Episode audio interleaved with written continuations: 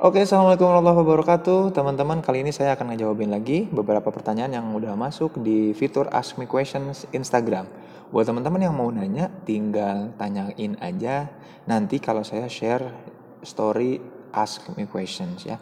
Sekarang pertanyaannya dari @sopowete. Bagaimana mengatasi rasa jatuh cinta atau rasa jatuh hati? Bagaimana mengatasinya? Jatuh cinta itu bukan rasa yang harus diatasi. Bukan, tapi dikelola. Jadi wajar kok kita jatuh cinta. Misalkan gini, jadi wajar kok kita suka sama orang. Jadi ketika melihat orang, tampilannya menarik. Perilakunya baik, lalu kita suka, dan perilaku itu diulang-ulang membuat sukanya kita tuh bertahan dalam jangka waktu lama. Suka dalam jangka waktu lama ini membuat kita merasakan hal yang beda setiap kali adanya dia, baik itu secara fisik maupun psikis. Jadi kalau ada dia tiba-tiba perut itu jadi agak mules, agak gelitik-gelitik gimana, geli-geli gimana gitu secara fisik ya. Padahal ini aneh banget kok bisa kayak gitu. Ya wajar aja gitu.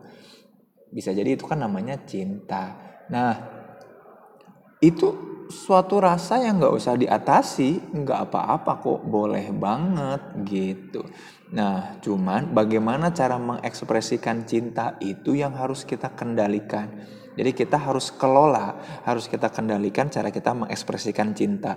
Gak tiba-tiba kan setiap ngelihat yang bertampang atau berpenampilan menarik dan berperilaku baik, kita langsung tiba-tiba ngegabruk gitu ya, tiba-tiba meluk datang melampiaskan cinta, itu kan nggak gitu, kita kan bukan binatang. Maka yang perlu kita lakukan adalah mengelola rasa cinta itu. Kira-kira rasa cinta ini jadi energi apa? Jadi rasa cinta kan energi nih, energi yang kita salurkan untuk melakukan apa. Nah, melakukan apa ini yang justru penting gitu, melakukan apanya ini yang harus kita cari. Kira-kira dengan energi cinta yang besar dan membuncah ini, apa yang bisa kita lakukan, karya apa yang bisa kita beri gitu. Nah, kalau teman-teman misalkan sebagai perempuan, boleh gak sih menyatakan cinta atau suka? Dan ini juga nyambung sama pertanyaannya shrn.ok ya. Izin nanya Pak atau Kang, etis gak sih kalau wanita ngelamar pria? Makasih.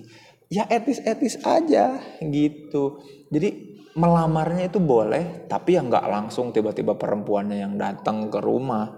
Tapi kayak gimana?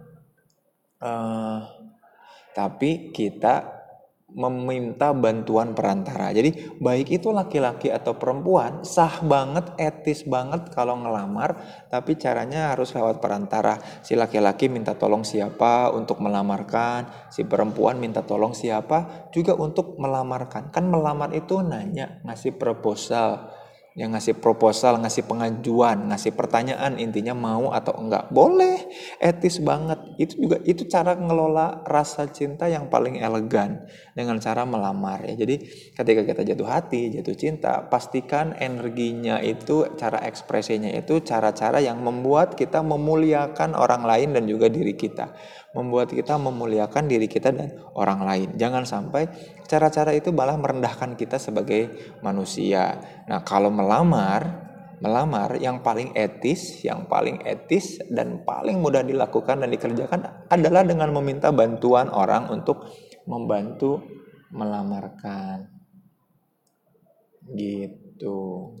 Itu aja sih. Terima kasih ya. Hatur nuhun semuanya. Wassalamualaikum warahmatullahi wabarakatuh.